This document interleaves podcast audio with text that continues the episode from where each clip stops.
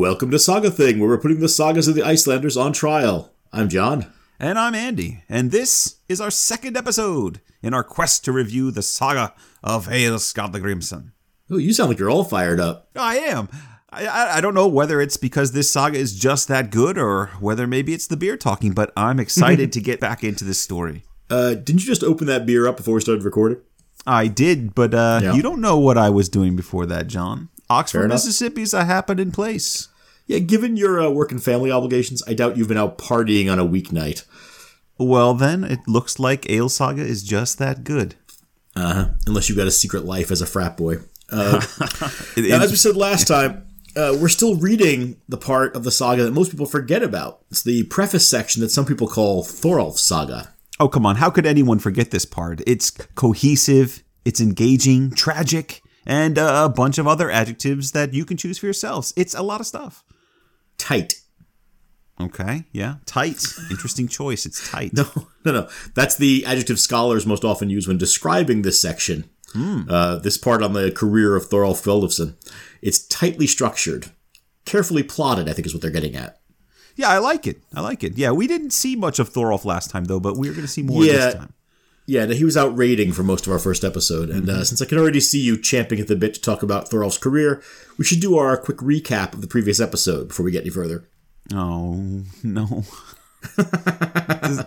Tell me that we don't have to do that. Yes, newsreel effects. Yes, Does that mean- time to time to mm. weave a tapestry of words with the loom of your imagination?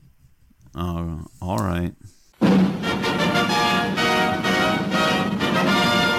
Last time on Saga. After a long partnership as Vikings, Kari of Berle and Kveldulf Bjarnason retired to their farms. Kveldulf popped the question to Kari's daughter Salbjorg, and they raised a pair of young rascals together. The handsome and outgoing Thorolf and his ugly but strong brother Grim. Grim's an unpopular introvert, but Thorolf's considered the bee's knees by all who meet him. Meanwhile, Norway's all in a bother over the rise of an ambitious young king named Harold Fairhair. Technically, he's Harold Tanglehair at this point. Leave me alone. Let me do this. You know how much I hate this. Harold's rise includes slicing and dicing Kveldulf's king in Fjordan, a battle Kveldulf decided to skip out on. As other Norwegians begin to skedaddle from Harold's reach, Thorolf takes up raiding with his uncles Olver Hump and Eyvind Lamb, but Kveldulf and Grim sit tight on their farm. Eventually, Harold's lackey comes a knocking at Kveldulf's door, looking for support for the new king. Now, Kveldolf calls the whole thing a load of horse apples and refuses to act either for or against Harold. But in this new age of Norway, playing Switzerland is not an option. Harold sends Olver Hump, who's given up raiding in exchange for moping about his love life and working as Harold's poet. Olver brings word that it's put up or shut up time for Kveldolf. But instead, clever Kveldolf concocts a cunning canard. Nice alliteration. He, uh, he what? He lies. Yes! Kveldolf sells Olvir a ripe one about sending young Thorolf along when he returns from raiding. But it turns out that Thorolf actually does want to go serve Harold, Oh dear. setting himself up for a career as one of Harold's personal champions. Thorolf puts on his glad rags and leaves to meet his new friend with a warning from his father ringing in his ears that Harold will bring great harm to the family. So there was quite a lot in that episode. It didn't, you know, we only covered like 10 pages, but yeah. Yeah. Yeah. That was a, a rich story right from the beginning. And our author is setting up a lot that's going to pay off later. You know, that's one thing I'm not actually sure this author gets enough credit for. I mean, the intricacies of the narrative. I think people spend so much time focusing on the characters that uh, the actual the, the the way the different strands and motifs of the plot are picked up and featured at various points in the saga. I don't think that gets enough credit. Some of the things we're spending time on early in this saga may seem like tangents, but as you say, they're going to be resurfacing later on. Yeah. But some of the things are just tangents, and we can't help ourselves. We're going to cover them anyway. Oh, absolutely. I mean, speaking of which, uh, what exactly is in the section we're covering today? Let's have it all, plot and tangents alike. Oh, I don't think we're covering any tangents, though it might feel like it. This time we're going to be covering the first half of the career of Egil's uncle, Thorolf, the good looking golden boy of the clan. And we'll see the Battle of Havsfjord from a perspective that we haven't seen before, from inside the ship of Harold Fairhair himself. This is good stuff. Wait a minute. What? That's not how we do episode previews around here. Hit the button. Oh, seriously? See, we just did the other thing, and you realize every time you say hit the button, it just means more editing work for me, right? That that's at least eighty five percent of why I insist on having a button. Uh, but I just have a quick. Hit the button.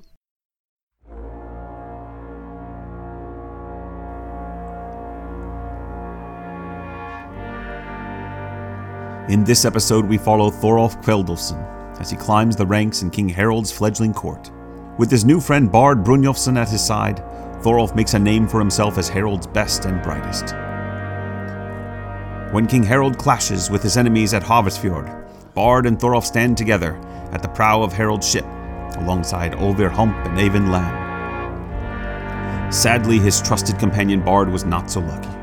With a fatal wound sapping his life, Bard bequeaths his land, property, and the care of his wife and son to Thorolf. Unfortunately for Thorolf, there are other men with an eye on Bard's goods and property at Torgar in Halogaland. Lurking in the shadows are Herrick and Hrerik, the sons of the ill-fated Hilderid, a woman forced into marriage by Bard's grandfather Bjorgolf. With a questionable claim on Bjorgolf's lands, they had been passed over upon his death by Bard's father Brynjolf. And when the dying Bard hands those lands over to Thorolf, an outsider, the Hilderidersons are willing to do whatever it takes to get it back. Their first step infiltrate the king's court and gain Harold's confidence. Will Thorolf take advantage of his newfound wealth and political clout in the north to defend his honor? Will the Hilderidersons worm their way into King Harold's ear with their lying tongues? And what is Thorolf doing up there in Finnmark? Find out as Saga Thing takes on Egil's Saga, chapters 7 to 15. So that's a lot. It is, and as you can see, a lot of this section is really about establishing Thorolf's character and uh, and some world building. You can really see that world building in action during Thorolf's excursions into the north. It's one of those moments when the date of composition for this saga becomes really important. This is an early 13th century saga, right? and other texts being written about this time are clearly shaping our author's ideas about the people and cultures of Finnmark and northern Scandinavia. Mm, Finnmark, yeah, yeah. Those encounters in northern Scandinavia are fascinating, and and they're worth spending some time on at some point. This is actually one of the few sagas to offer a peek into the world of the Sami, or the northern Finnish people. Yep. We'll, we'll have a few recommendations available for reading up on this uh, if you want to, because we probably only have time for a short discussion in this episode. But it's a fascinating glimpse into the depiction of an ethnically and linguistically distinct group that's usually regulated to the edges and sidelines of the saga narratives. Well, it's not just travel brochures and quaint ethnic folkways. Uh, we're also going to be seeing the growing strain on the friendship between Thorolf and Harold Fairhair, which is going to be Uh, one of the remember, it's centerpieces. Tangle, Tangle Hair. He hasn't finished his uh, quest to control Norway just yet, so. Okay, true, but we'll be covering the moment when he does, True. or at least the moment when the legendary stories of Harold identify his conquest as a success. All right. Uh, but we do have a bit of an interlude before we get there. Oh yes, there's a lot to cover. Let's get started. Part 4 The Ballad of Bard Brynjolfsson. We left off with Thorolf and his uncle Eyvind on their journey to join Harold Fairhair's court. But uh, this part of the saga is going to do that cheap film trick where you get to the point where the hero's about to meet a new person, and suddenly there's a freeze frame, the voiceover kicks in, and you know it's backstory time. Yeah, kind of. Yeah. I, I'd rather uh, we think of this as going back in saga time. do uh do we still have that uh the the, the DeLorean Viking longship time machine that we invented so many years ago? Oh yes, I got it parked out back. Uh, although I'm Oh, going to have to insist that we call it the Denorian. The the DeNorian. Yes, you would. All right. So uh how far back are we going over the whale roads? Oh, about 25 years or so. Uh, we have to cover a whole new origin story. See, so this section of the saga begins with the introduction of a very important family and more importantly, their property. So mercenary of you. So, thus, the ballad of Bard Brynjolfsson. Uh-huh. Uh, now, as you'll see, or hear in this case, Bard's life will prove to be a critical influence on the future of Thorolf Kveldulfsson. So, while this brief interlude and the origin story may feel like a tangent, you're going to want to pay careful attention because it triggers some very important shifts in the lives of our protagonists. And technically, it's three origin stories. Three, two, one, how many? Uh, well, we've got Bard's, but also uh, his two cousin uncles, the Hilderidersons. That's two as far as I'm concerned. And what is this cousin uncles? Cousin uncles? What's that? Yeah, I, I looked it up, and there isn't a technical term for it. Uh, like an uncle who's the same age as you. I mean, they're not cousins, and I doubt I doubt there's a name for that. But I, I mean, I guess it happens. Maybe there is a name for it.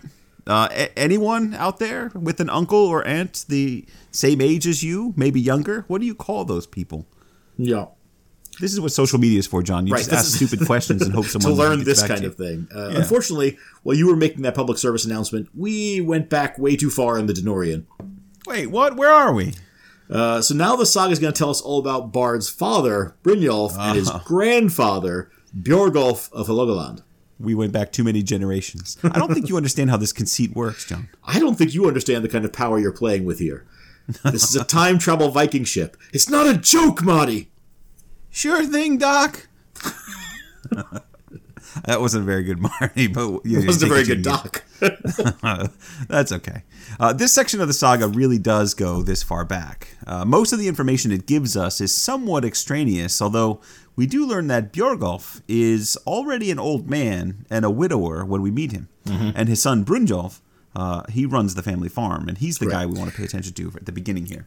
Right, and what we're really here to witness is a pair of weddings. Yes. Uh, the first is the wedding of the son, Brynjolf, who marries Helga, the daughter of Ketil Hang of Hrafnista. But the second is the marriage of old man Björgolf to Hilderid Hognadottir, a woman about a third his age.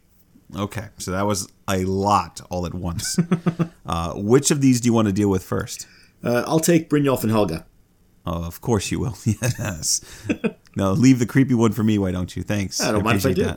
Uh, so Brynjolf is married to Helga, as we said, the daughter of Ketil Hang. Ketil hang. Yeah, it means trout or possibly salmon. Uh, Helga's family provides an important connection back to our main story, which we'll explain in a little while. Uh, Helga and Brynjolf are well matched and successful, and in the fullness of time have a single child, a boy named Bard Brynjolfsson. Oh, how sweet. mhm Bard is a handsome man, skilled with his hands, and accomplished in all things. In other words, he's uh he's a Thorolf Kveldison type, is what you're saying. Uh, pretty much, yeah. Yeah, yeah. But while Bard's growing up, there's a bit of a kink in the family line, you see.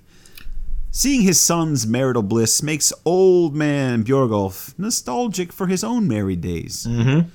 And one day he attends a party in the autumn where he gets to know a young lady named Hilderid, the young daughter of a wealthy farmer named Hogni of Leka. A week or so after the party, Björgolf takes 30 men on a special trip, and they sail to Leka. And when he arrives, he leaves 10 men in charge of the ship and takes 20 with him to uh, Hogni's farm. I wonder what he could be up to. Yeah, it's never a sign of good intentions when you have to bring along 10 men to guard the getaway ship.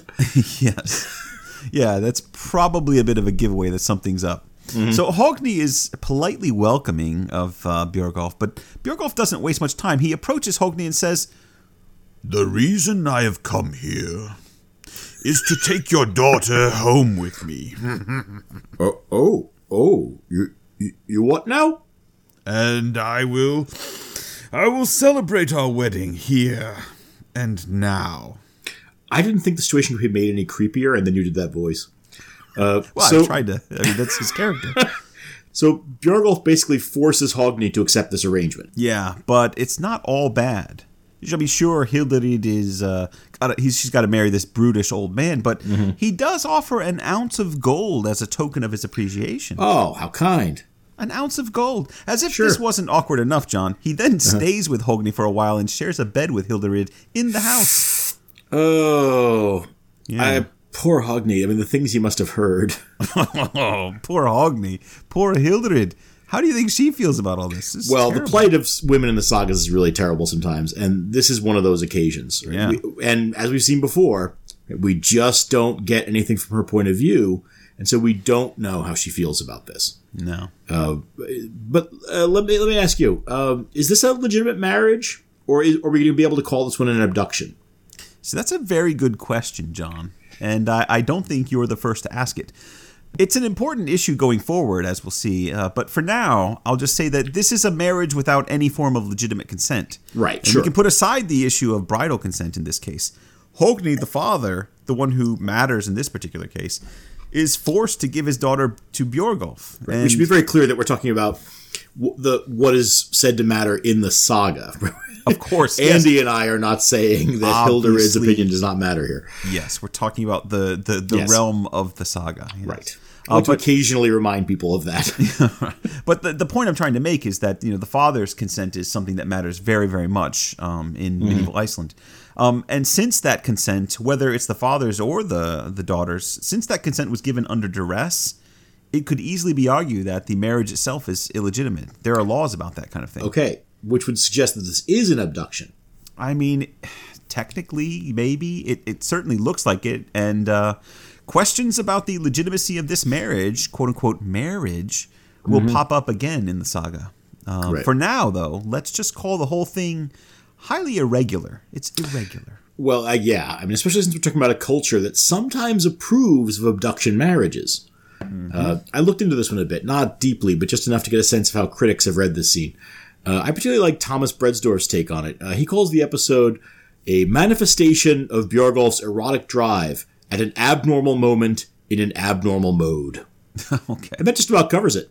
Uh, so, something about the way Bjorgulf's conducted himself makes this even more objectionable than most bride stealings. Weirdly, yeah, that's right. And it's definitely a controversial act within the family. When they do get back to Bjorgulf's home, his son Brynjolf is pretty salty about this entire event, and Yes, he is. there's a new coolness between the father and the son. Meanwhile, Bjorgolf and Hilderid, uh, they have two sons, Erik and Hrerik, which is not confusing at all. No, Both no, it's gonna be great. boys, both boys are are small boned, but they're handsome and clever enough. Yep. Now the uh, the saga is going to leap forward a bit in time and tell us that Bjorgulf soon dies of old age.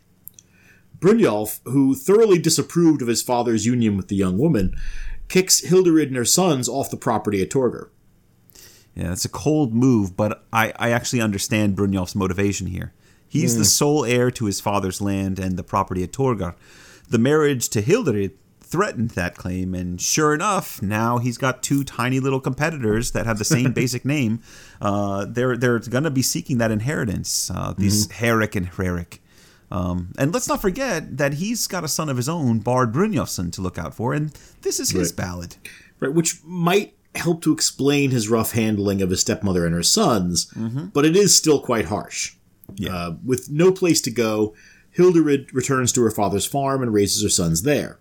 And like many boys who grow up without their father, they adopt their mother's name and come to be known as the Hilderidsons.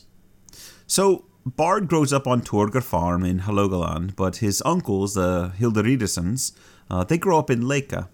Um, incidentally, John, do you know when uh, I first read the saga back? Like this is back like early grad school Just a long time ago.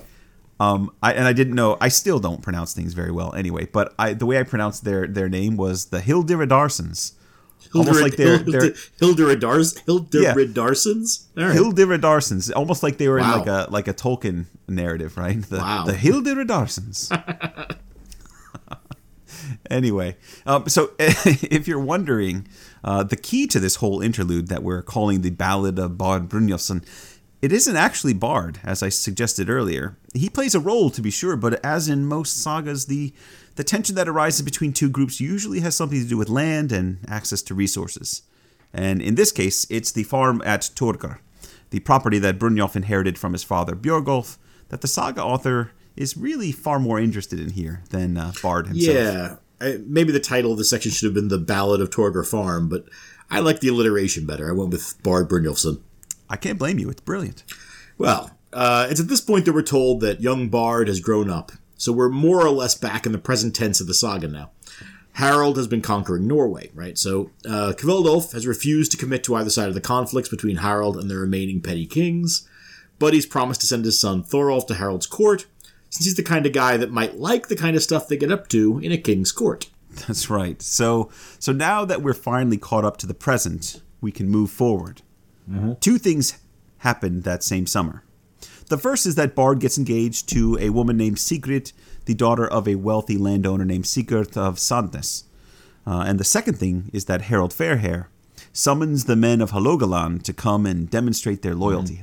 Right. Sandnes is going to be another one of those properties that becomes very important later on. Uh, this is more of what we talked about last time. The growing sense of inevitability about Harold's rise means that now there's a bit of a rush among those hoping to curry favor with the new king.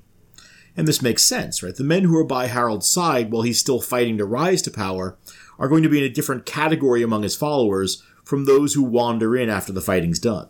Yeah, and Bard and his father want to be among those early birds. Uh, so they rush to Trondheim that same summer without even waiting for Bard's wedding day. And at the end of summer, Bard stays with Harold and becomes his man. He's given a good seat next to Olver Hump, Harold's court poet, and he gains the nickname Bard the Strong.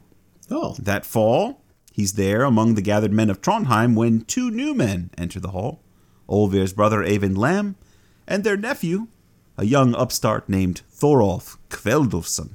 and we're back to our narrative. Uh, all the narrative threads are neatly lined up and coming together nicely.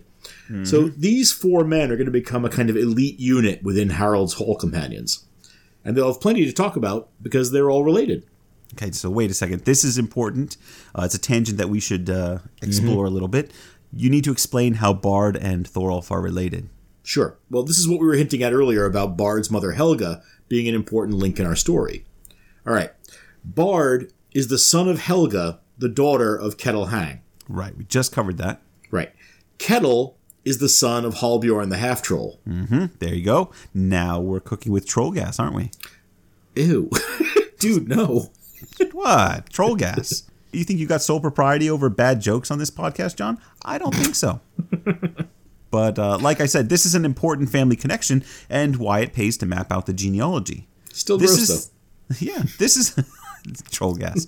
this is the link to our family in uh, Fjordan. Uh, Half, Halbjorn Halftroll is the maternal uncle of Kveldulf. Exactly. So that makes Kveldulf and Kettlehang cousins. So Helga and Thorolf are second cousins. Which makes, I think, that makes Thorolf and Bard second cousins once removed. Exactly. And Olver and Eyvind are from Thorolf's mother's family, so all four men are linked through Thorolf Kveldulfsson.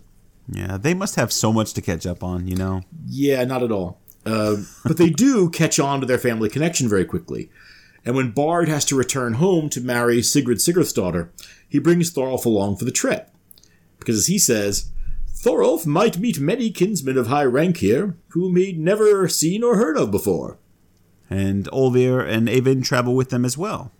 Uh, why exactly? I'm not sure. Why not? This is our core group of friends at this stage in the story. The Corsum Foursome. Four peas, one pod. The four muscleteers. I would have gone with four musketeers, but uh, Feel free. all right. So Harold allows his elite quartet of champions to wander off for the summer, and they they have a grand old time in Sandnes at the wedding. Thorolf gets to know some of his trollier relatives. Uh, Bard and Sigrid get on very well, and everyone enjoys themselves. It's a great That's time. right. Yeah, these are Thorolf and Bard's salad days. They're young, days. carefree. They're allied with a rising power in Norway, and all is well with the world. I've I've been drinking Salad Days beer. What during the podcast? During Yes, the I have. Nice. Nice turn of phrase there. There you go. Um, I'm drinking a Founder's Better Half, and it is delightful Oh, lovely. and extremely high in alcohol. Well, then the end of the podcast should be much more entertaining. it's going to be very interesting. so you said all is well with the world, but I'm going to say that uh, it's not for long. That's Oh, see, I knew it. I knew Harold couldn't be trusted. no, no, I no, knew not it was that. go wrong. Harold's fine right now. The problem is that Bard's father Brynjolf dies that winter, and Bard has to return north to sort out his inheritance. All right. You have to admit, though, it's unnerving to be this close to Harold in a saga for this long and not have anything go wrong. Okay, uh, what does Bard need to sort out? Well, Harold sends Bard off with his permission to inherit all the lands and revenues that his father had held, which means Bard has sole discretion over the family's holdings. Which shouldn't be a problem because he's an only child. He's an only child, but uh, his father wasn't. Uh, see the uncle cousins, the Hilda Hilderidusons. See, I, I keep I keep feeling like you're trying to steer this into a some kind of inbreeding joke with that uncle cousin thing. I mean, No, no, not at all. I mean, there's a definite sense that this family keeps running into relatives in strange places, and as we'll see, there's a tendency in the clan to marry each other's widows. But this family's problem isn't inbreeding so much as this whole troll werewolf berserk bloodline stuff. Ugh, whatever. See, I think you should focus your attention elsewhere. Uh, so Bard stays in Halogalan for a while and becomes a, an important landowner in the north. He's a generous supporter of the king, but he shares his father's dislike of the Hilderidersons. Uh, and like his father, he cuts them out of the inheritance entirely, which is a big move. Yeah, it is. So Bard is now the owner of a great deal of the North, mm-hmm. and his uncle cousins are living in much humbler circumstances and are treated like family pariahs. More or less, yeah. I mean, at some point, you start to feel like these two are getting a raw deal. The- I don't think the author means for us to feel a tremendous amount of sympathy here. I, at least I don't, again, I don't think. I'm not sure, actually. But Brynjolf and Bard have been pretty vindictive toward two guys who didn't do anything wrong. exactly. I mean, they're the result of Bjargolf's bad behavior, but they're being treated like enemies of the family. Yeah, but I mean, they're they're victims of circumstance, and it's a I think a very real world scenario that they're Yes. experiencing and that they represent. Yep. Um, but at this point, they're forced to continue living in estrangement from their father's family. They probably don't have much, and this is their only hope for survival. That's right. Or for some claim to to fame, some source of income. Um, but Bard and Thorolf, they have uh, they have more important things to worry about because it's time. It's time, John. It's time. It is time for Part 5 The Battle of Hufsfjord. Aha. Now, this is familiar territory. Yes, it is. If you've been listening to this podcast from the beginning, then you'll know all about. Well, first of all, I'm sorry. but you'll know all about the Battle of Hofsfjord. We've been here before. Yeah, uh, in other sagas, yes, but but never quite like this. So Havsfjord is treated in the sagas as the final battle in the war for Harald's control of Norway. We've been saying all along that Harold's rise is a result of quite a few factors, and one of the big ones is that people begin fleeing or switching to Harold's side long before he's actually unstoppable. Their actions create the momentum that actually propels Harold's conquest. Right, and that's true. But despite the flight of Norwegian emigres to all over uh, the north, and even with the men flocking to Harold's banner, there's still sufficient opposition to Harold to mount one last serious attempt against him. So at this point, we're around the year 870, 872 or so. Yes. Um, all right, so Harold's control is mostly in the center and north of the peninsula at this point. There are still a few kings who've been able to nurse their strength, and now they've gathered their forces for a do or die stand against Harold's army. The leaders are Thorir Longchin and Kjotvi the Wealthy, and together they have numbers and a navy that's equal to that of Harold's. Uh, equal is a funny word. Uh, number wise, they're pretty evenly matched. But that navy part is something of a mislead. Uh, what both sides have is ships. Mm-hmm. But Harold's got a fair number of actual warships. Big, stable ships with defensive, defensive features. Kjotvi and Thorir have slightly more of a variety of ships, as each skipper shows up with his own transportation. Eclectic, one might say. Yeah, it's a, it's a whimsical collection of ships. Well, it's a bit of a catch-all of, of a navy, I'll admit. Yeah. Uh, so remember in Grettir's saga, we heard a story of how Onund Treefoot and his friends returned from a raiding party that summer and basically got drafted into joining Kjotvi's fleet, complete with their ship and crews. Yes, so that's that's just it. The ships range from small, quick craft to Viking raiding ships like Onund's to cargo ships. So Harold's got the advantage in quality of ships, but Kjotvi and Thorir can match him in quantity and might possibly have an edge in speed. Yeah, but speed's not that important in this battle. No, This is a proper Viking style sea battle, which is basically a land battle fought on ships. Men on both sides hacking at each other with axes, hurling spears. It's not like tactical sailing is a huge part of a battle like this. You just get close and start hitting each other. Yeah, I mean, there's a certain amount of jockeying for position, right? Or to ram an opposing ship. But yeah, a lot of the battle comes down to small arms or hand to hand fighting from ship to ship. Yeah. Now, there's been a lot of work done on this battle as a historical event. Right, by people who aren't us. Of course, yes. Yeah, we're not going to go into the historical stuff in depth, though I kind of would like to. I wish I, I knew someone Yeah. that was an expert on this to interview because Yeah, it's such a I- fascinating subject. I actually have a line on that already. I can talk to you about that later on, but we'll uh, Okay, yeah yeah, yeah. Uh, we'll uh, we'll talk about that. It's on the list of ever increasing uh, special episodes we should get to one of these days. Now, my, my point was just that there's a fair amount of material out there for people who do want to learn about this historical battle. Yeah, there's actually also a pretty extensive project underway right now uh, involving mapping the seabed around Stavanger uh, to try to find the location and size of the battle. It's been going on for about a year, and we can look forward to learning a lot more about the site soon. That's so fascinating. Yeah, I would love to hear more about that. Uh, but for now, what we're looking at is the battle as a literary tradition, and there's a lot of info there. Right. So, okay. Uh, so the way the battle is described in this saga, Harold's ships sail down from the north, led by Harold's own ship. And on that ship, Harold has over a dozen berserks, mostly manning the oars, and his picked champions, led by Thorolf Kveldulfsson, Bard Brynjolfsson, and the Karasons, Eyvind Lamb and Thor Olver Hump. All at the prow of his ship. What an image, That's right? right. That's right. It's great. It's quite a. It's quite a blowing group. through their hair. That's Oh, right. well, Not the That's sea, right. The wind. Mullets flapping in the breeze. Uh, and all of this means that uh, because they're at the prow of the ship, they're going to be in some of the hardest fighting. Yes. Because one thing that every literary account of the battle agrees on is that Harold's ship is at the center of the worst and the bloodiest brawling, which is a mark of a good leader. Right, and the battle is described as a brutal slugfest. Uh, so we'll, I'll just read this section from the saga. They clashed in Hafrsfjord in the greatest battle King Harold ever fought, and there were heavy losses on both sides. Thor Longchin, king of Agder, was killed there. Kjotvi the Wealthy fled with the men he had left who hadn't been killed or surrendered. But when Harold's troops were inspected, many had been killed and others seriously wounded. Thorolf was badly injured, and Bard even worse. None of the men on Harold's ship were unscathed, apart from the few of the berserks on whom iron would not bite. The king had his men's wounds treated, those who had a chance of living, gave them gifts, and marked out for praise those who he felt deserved it.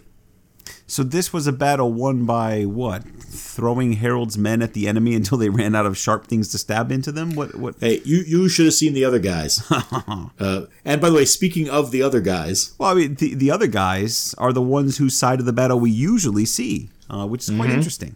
We don't often get to see the wounded and dying men on Harold's side, or the triaging of injured men after this victory. It's, it's quite fascinating. yeah, fascinating. true, but that's exactly why this scene is so cool to me. We actually have seen Thorolf and Bard in this battle before. Oh, that's right. You told me about this earlier, but go ahead and explain it. It's cool.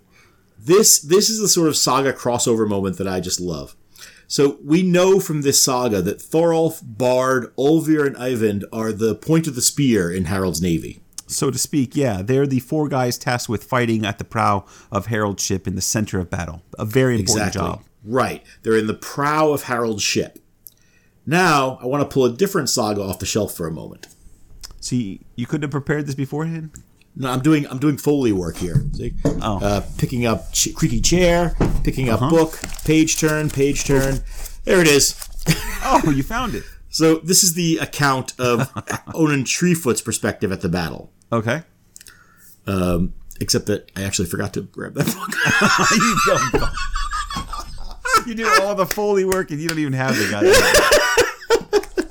Hang on just a second. do you want do you want to stop here or do you want to what do you want to do? I can just it's gonna take one How long is it going to grab take you? Look at minute. Oh my god. What an idiot.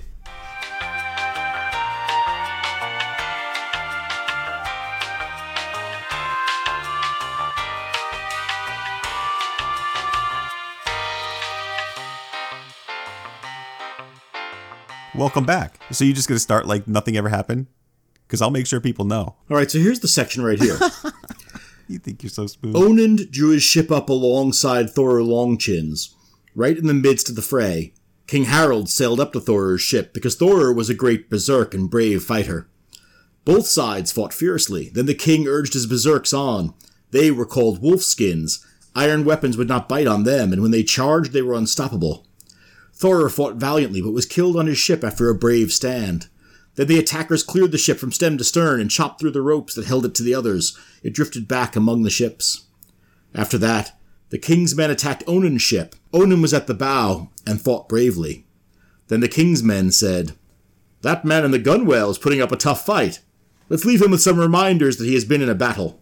Onund was standing with one foot at the gunwale, striking a blow, when someone lunged at him, and he warded off the attack and he buckled at the knees. At that moment, one of the men in the prow of the king's ship struck at him, hitting him just below the knee and chopping off his leg. Wait a minute now. Onund was put out of action immediately. Most of his men were killed. See, I remember doing this in grad school when we discovered this little piece, and it was it was exciting then, and it's equally exciting now. Uh, isn't it great? I mean, Because- this is the kind of thing that makes me want to do that interactive saga database, right? Something that would group events like Hafrsfjord or the Burning of Njal or the oh, All Oh, yeah. Thing of 1000 AD. It's amazing to see how these narratives come together at various places in that literary historical Absolutely. record. And, and the re- the real question here is, which of those four men was the one to chop off Onund Right. Treefoot's leg? Right? Was it was it Thorolf? Was it Eyvind Lamb? Was it Olvir Hump? Or was what it I like is it was more than one of them, right? Because one of them goes high and one of them goes low, That's and that's true, how they yeah. get him. Right? That they work as a team because they've been they've been kind of companions for a while and they know how to work together. Yeah, yeah, it's it's so cool. But but it is important to occasionally restate that we are talking about the version of history in these sagas. It's not the actual historical record, and I'm sure if we eventually Oh, do totally interview a historian, it's going to be mm-hmm. very different. Yes, no, this is shared universe stuff, right? Where a, a shared idea of historical events is then informed by various narratives, which can then inform later narratives. Yeah, um, which means that even in the shared imagination of saga authors and audiences, there there might be a tendency to steer toward one or another interpretation of events. Right. So, well, for one, uh, Hafrsfjord is the culmination of Harald's rise and the consolidation of Norway in this saga. in, in all sagas really but but yeah Sure. that's that's what i'm driving at historically things are much more complicated than saga narratives tend to make them out to be Aren't they always? yeah they are Yes, so Hafrsfjord is probably one of the major battles in the forging of Norway as a kingdom. Mm-hmm. But my impression has always been that Hafrsfjord's centrality to the sagas, it probably comes from the number of settlement families who arrived in Iceland immediately before or after the battle. i mean we we shouldn't undersell it norwegians mm-hmm. thought Hafrsfjord was important too Sure. it was a crucial moment in the unification process but it's very much entered the national mythology as the moment when Harald's control of the peninsula was finally complete. And that's almost certainly not the case. Right. But it does get reinforced by things like the Sverd i fjell or the uh, Swords in the Rock monument in Stavanger. Sure, I mean, a, a collection of 30 foot swords kind of have a way of catching people's attention. Sure they do. uh, for those who haven't seen it, that's the sculpture of Stavanger, uh, a group of massive bronze swords stabbing into the ground, commemorating Hafrsfjord. And I'll put those, uh, I'll put that picture in the, uh, in Oh, the yeah. show notes. Yeah, no, it's a great one. Uh, but okay, so we, we left Bard, Thorolf, Olvir, and Eyvind among the injured after the battle. Mm-hmm. Right. Onund managed to get a few blows in before he lost his leg. Uh, Thorolf and his uncle slowly recover from their wounds, but Bard's too badly hurt. He's dying. He's dying in a rush. Oh no! I mean, wait, uh, didn't we just introduce him? How can he be dying? Death waits for no man, Andy. Oh, Well, before the bell tolls for Bard, he's got a few things to say. All right, but no soliloquies, please. We're a little pressed for time. oh, we got a lot more to cover here. Uh, Bard gets Harold to agree that he, Bard, should be allowed to decide how to bequeath his holdings, uh, which is very interesting, right Yes. there, right? That he has to get this approved, right? Um, he then announces, "I, I want my kinsman and companion Thorolf to inherit everything." my lands and my goods. I want That's to right. entrust Milk the moment, Andy. Milk it. my. It's going to take a long time. My my wife and son to his care. I trust him best of all for such a task. Ah!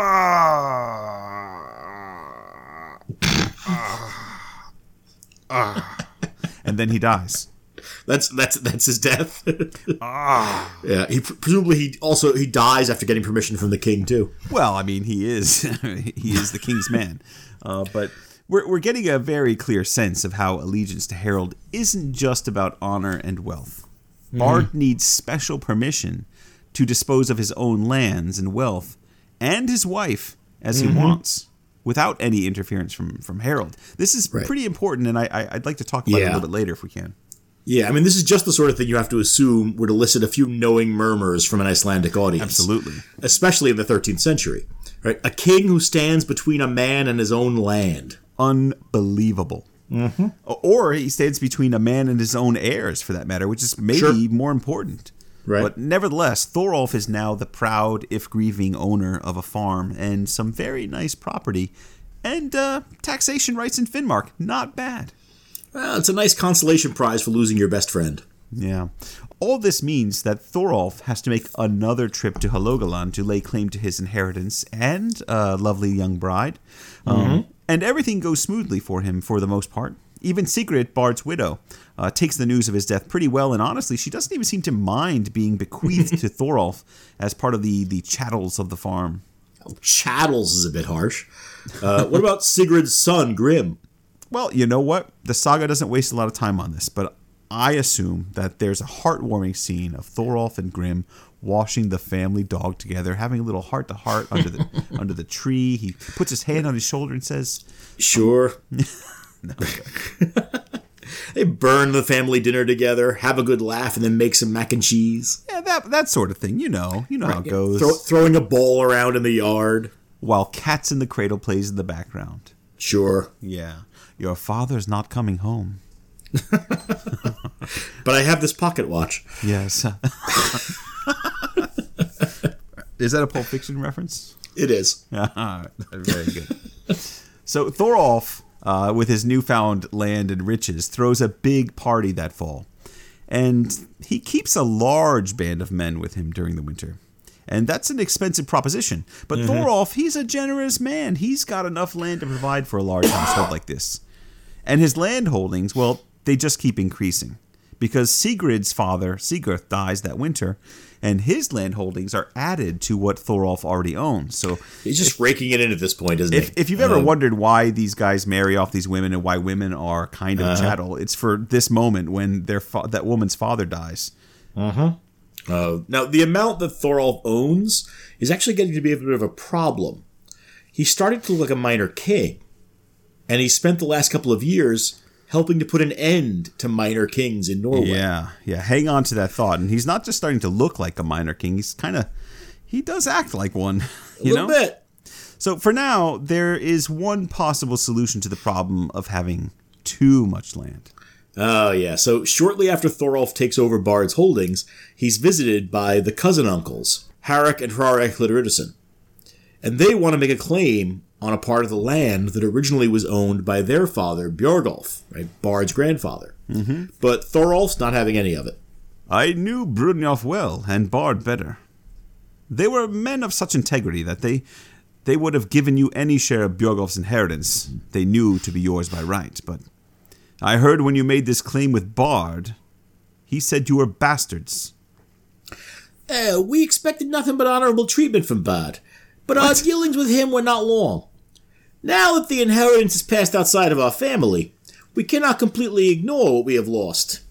We can produce witnesses to testify to our noble birth. I didn't uh, realize we were in a parody gangster movie here. Well, you know, we're talking about family honor and family stuff here. Oh, okay, but I don't I don't see It seemed appropriate. I don't see Thorolf adopting the uh, stereotypical, perhaps offensive uh, uh, Italian impression that you've got going. there. Well, what I'm talking about here is kind of the accent of everybody I grew up with, so I, I regard myself as being well within my rights. so being from Queens, uh, we can talk like this. That's right. I want everyone to know that he's using his hands while he while he talks as well. Of course lot I am. How else of- would I talk? A lot of gestures. Um, Thorolf replies, "I don't consider that you have any birthright. I was told that your mother was taken by force and carried off to your father's house. See, now that's harsh. That is truly harsh. Uh, he just called them bastards. so Yeah. No, but that's but uh, it's the idea. I mean, to blame them for the fact that their mother was abducted.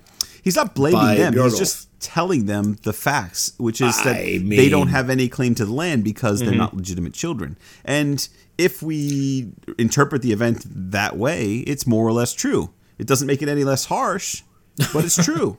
And we also know that even though he was forced into it, Hilderid's father did consent to the quote unquote marriage. So Thorolf's version of events in some ways adds up and in other ways it doesn't. Uh, it's Yeah, it's a matter of it re- interpretation. I think it really doesn't. I mean, it's we saw what happened. Right? It wasn't a good situation, but the letter of the law in terms of making it a marriage rather than an abduction was adhered to. Uh, it, this is, in any case, this is a nastier side to Thorolf than we're used to seeing. Uh, but the legal status of the Hildersons' birth is important. Are they the legitimate sons of an important landowner, as they claim? Because if their mother was taken by force, their status is very different, right? They'd be a concubine's sons at that point. Yeah, which would also explain the use of their mother Hilderid's name as their patronymic, or rather, they, it would be a matronymic, right? Right. And that's a clear signal for some scholars. Uh, Torfi Tulinius has argued that they were essentially treated as the sons of an unfree woman, and that's going to affect their ultimate fate in this saga. And not everyone agrees with that, to be to No. clear. Uh, but whatever else it may be, right now, their status is shown the door by Thorolf and not quite happy about it. Right, that is the current status, yes. Uh, and they're going to be looking to do something about it. Oh, that's not ominous at all. Part 6 Thorolf of the North. Sorry, uh, the North, what's that? Yeah, it's like Earth, but colder. uh, okay, uh, so. I'm sorry. Thor- Hold on, hold on. are you people. apologizing to our listeners? I'm sorry. I want to take this moment.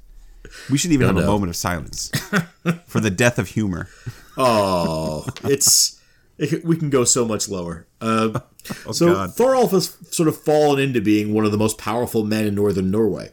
Which, remember, is going to be a problem. Yes. He's still a loyal supporter of Harold, but Harold generally, like most kings, doesn't like to share his power. Right. So this next section is about the growing inevitability of conflict. Yeah. On the one side, we have Thorolf's good fortune and his tendency toward we can call flashy displays of his wealth. On the other side is Harold's ascendance as Overking and his jealous desire to be the center of power in all of Norway.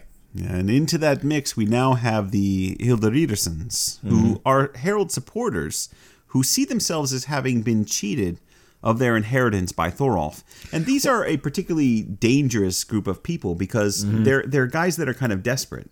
Yeah. And, they're not wrong about having been cheated, right? Yeah. But we'll, we'll move on for now.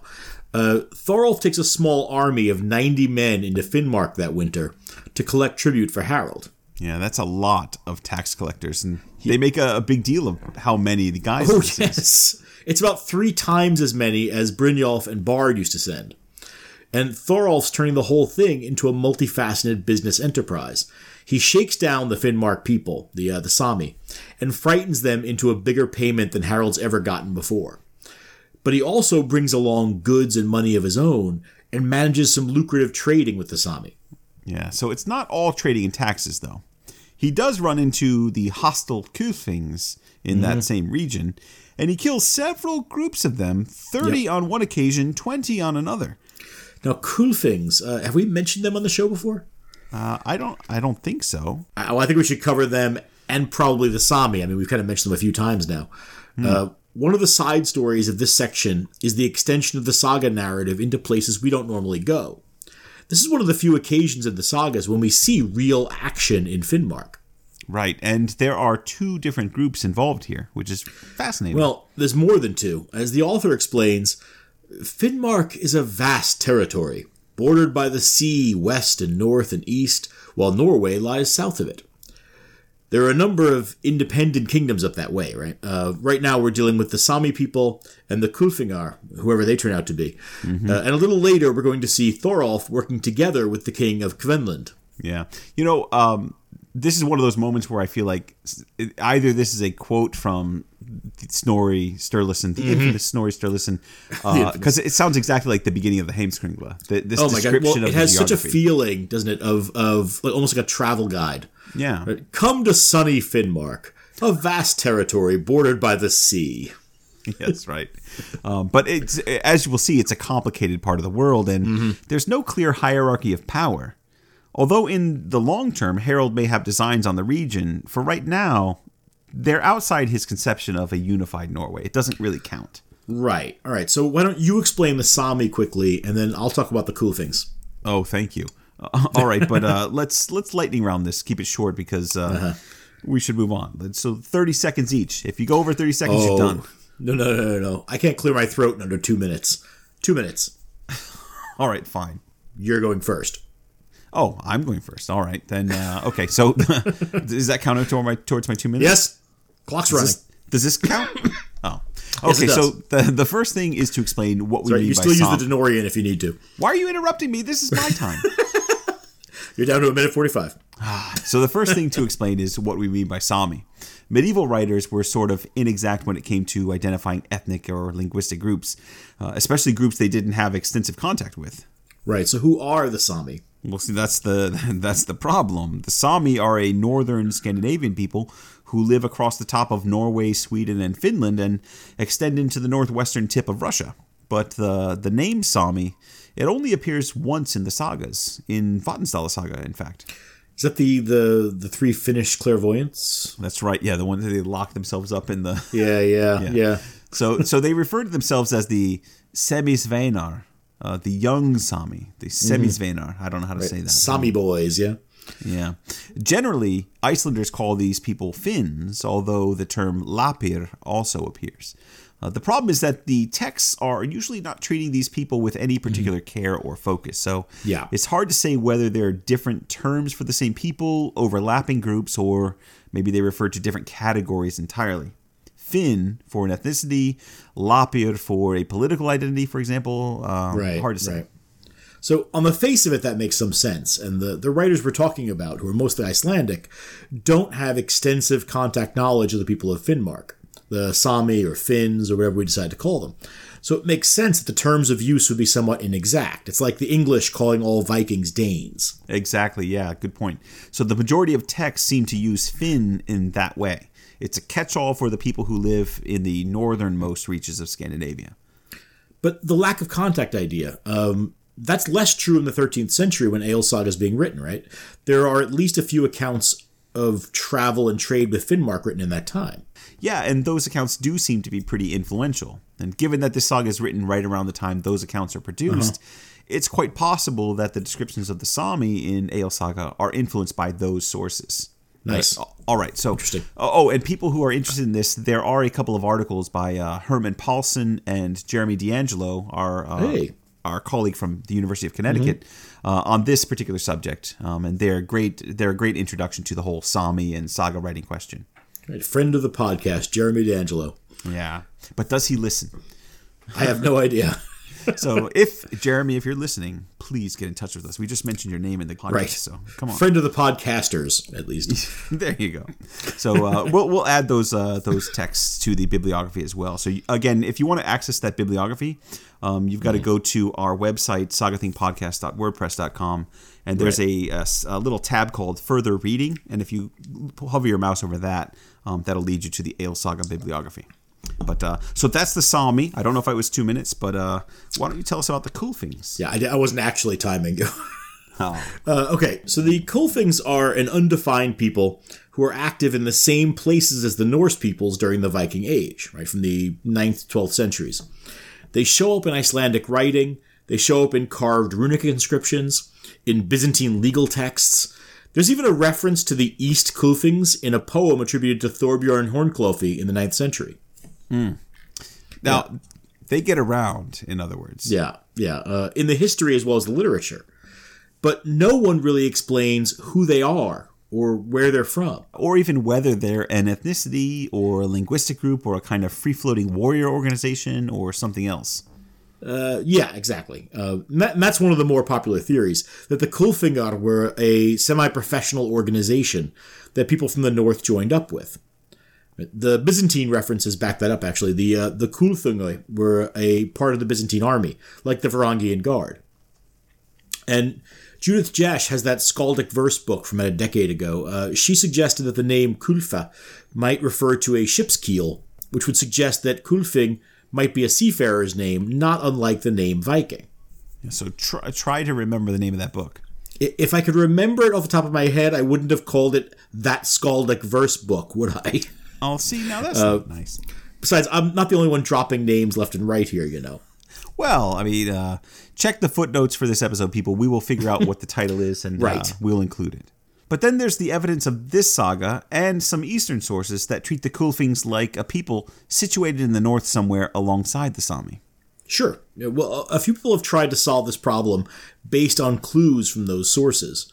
Uh, Bardi Gudmundsson suggested that the Kulfingar might be a Swedish group that pushed across into northern Norway in the 9th century. And a few scholars, including some heavy hitters, I have to say, like uh, Karl Raven and Sigurður Nordal, have associated the name with a Finnic people living in what's now Russia.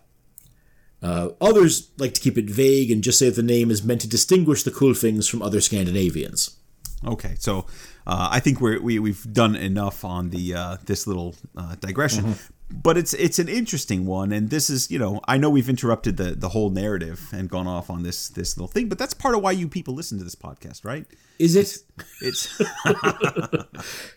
Oh, well, it's you not for your jokes, that's for sure. Oh, oh, hurtful, hurtful. But the the upshot is that the Kulfings in this saga are a hostile group challenging Thorolf and Harold's control of Finnmark, but they get effectively dealt with by Thorolf and his massive army of accountants. Right? yeah. Um, if you're going to get reductive about it, that explains it. Yes. Uh, I think we could do an entire episode on the cool things, though. Well, then add it to the list of things that will never get done. Oh, I will. Uh, I keep a list. Uh, so, apart from the violence and bloodshed, uh, the winter and spring go very well for Thorolf. He's collected heaps of tribute for Harold and uses his own profits to outfit himself and his men with excellent weapons, ships, clothing, you name it. He also has a huge dragon headed longship made for himself. He's that's expensive. It is. A huge dragon-headed longship. Absolutely. Hmm. He's living the good life. He is indeed. And when Harold comes to Halogaland in the summer to collect the tribute from Thorolf, Thorolf wants to share his lifestyle of the rich and famous with his king, show him how good things have gone. That's right. So he throws a huge blowout of a feast. And well, there's there's no way to overstate this really. Yeah. Thorolf invites 500 people to attend the feast. And that's in addition to the 300 that Harold's bringing with him. Right. 800 guests for three days. Imagine the bill for that thing. yeah, Thorolf has had a special, supersized building constructed just to hold this party, with purpose-built benches for serving ale to 800 people at once. Uh, there, there are decorated shields all the way around the building. On the outside, food storage, kitchens, you name it. He's got this whole thing built up. I- I'm not going to lie. This sounds like a party you and I would not be invited to. Well, I mean, maybe you wouldn't be, but I would. I, that's right. I forgot you're a secret frat boy. I'm at Ole Miss now. I'm in the thick of things. Sure. Yeah. But in the middle of it all, a high seat is built just for Harold's use. Well, what more could an egomaniac want? Not to be shown up by an underling who can ah. feed 800 people. Right. Harold spends the entire three day party thin lipped and grumpy, glaring around at the opulence of Thorolf's home and what he can lay out. Well, right. And really, it's a court. Right. It's, is. It's Thorolf's court, which is the problem.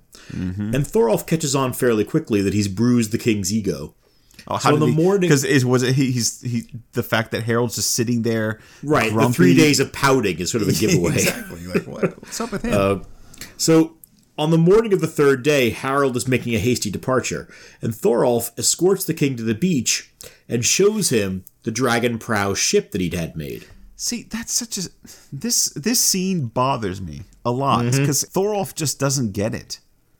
Right. He's taking about and saying, "Look at this gigantic weapon of war that Wait, I but have." wait, but wait. and then he said, "Hold on, listen." He says, "I want you to have this ship, my king, and to respect my intention in having so many men here as a gesture of honor to you, not as a challenge." Now, Right. John, Also, please don't kill me. well that's part of what he's trying to get done Right. that's part of what he's implying and but but what really who gives giant massive weapons of war ships of war as gifts john Thorolf. but regularly in the saga Kings. do that not underlings Yeah. you don't give a Yeah. giant ship of war to a king you get remember one from a king Right in Vatnsdaela saga, um, Harold was Harold himself was giving gifts of large ships to people like Ingimund. Yeah, I mean, this is it. Just doesn't it, it doesn't add up. Thorolf is making mistake after mistake here in his handling of a. Now, here's king. what I want to ask. So, this ship that he gets from Thorolf here, is this the ship he gives to Ingimund later? Because that's also a dragon prow ship. That's a great question. Yeah, he's like, take this stupid ship. I I've got it. this extra ship. Nothing but bad memories. right. But the the point is, it kind of works, I guess. Harold doesn't kill uh, Thorolf. Um, he cheers up. Uh, he feels like Thorolf is honest, being honest with him, and Well, or is becomes- knuckling under with appropriate humility. Yeah, so he becomes more friendly with the other guests, and he even returns to the hall for the final day of the festivities. Everything's Right. okay. I guess this ship has uh, achieved its purpose. Right. So what we're dealing with here is an underling who has to not only lavishly entertain and praise his king, but then also give the king gifts so that he isn't offended by the lavish entertainment and praise. Yeah, pretty much. Yeah, it's hard to imagine why Icelanders don't like the idea of kings. I know, right? I mean, more to the point, this is a pretty good indication of what Icelanders didn't like about the idea of kingship. yes. Harold's being set up here as a collection of the worst traits of kings from a non monarchist's point of view. Yeah, you've got a paranoid megalomaniac in a shiny hat that controls all of the land in the Right. in the realm. That's a problem. Yeah, insert universally appropriate political commentary here. Uh, yes, and the problem with someone like that is that you can only keep them happy when you're physically present and able to keep feeding their ego with your attention and resources. Megalomaniacs uh, who are paranoid love to have their egos fed. That's right. Yeah, we see a lot of that these days. Sadly. But as king, did I go too far? No, no, I think it's like I said, it's and it's universally appropriate. Everybody Yes. thinks there's a politician on the opposite side of the aisle who is uh, exactly this guy. Yeah. But as king, Harold has to keep moving. And once he's out of Thorolf's company, and, and- and I should clarify, the reason he has to keep moving is he has to check in with all of the different um, the Right. men that he has underneath him. Right. Uh, There's also the problem that kings in the Middle Ages always had of using up the local resources. Mm-hmm. Right. This this household. I mean, Harold was traveling with 300 men. Yeah. Right? You can only stay in one place for so long before you've used up all the available resources. Oh, absolutely. And you have to move on. And there's nothing more embarrassing or, or, or frustrating for one of the vassals Mm-hmm. of a lord than having the lord visit when you have to pay for Absolutely. all, all that that comes with his visit. Right. Because you have to make it look like you're doing really well. so you probably Right. go into debt when that happens. Absolutely. But not Thorolf. but not too well. Not too well. Don't do, well, Thorolf doesn't quite get that yet. He's he's a little bit new to this. right. Yeah. Um, but uh, yeah, so once he's out of Thorolf's company, uh, there there are others around to whisper in the royal ear. Right. People like the Hilderidersons, for example. Funny you should mention them, John. Yeah. It turns out that they're the ones that are going to host the king just a few weeks later. What are the Now, they aren't popular men, and they can't come close to matching Thorolf's spendy ways, but they're good at flattering the king.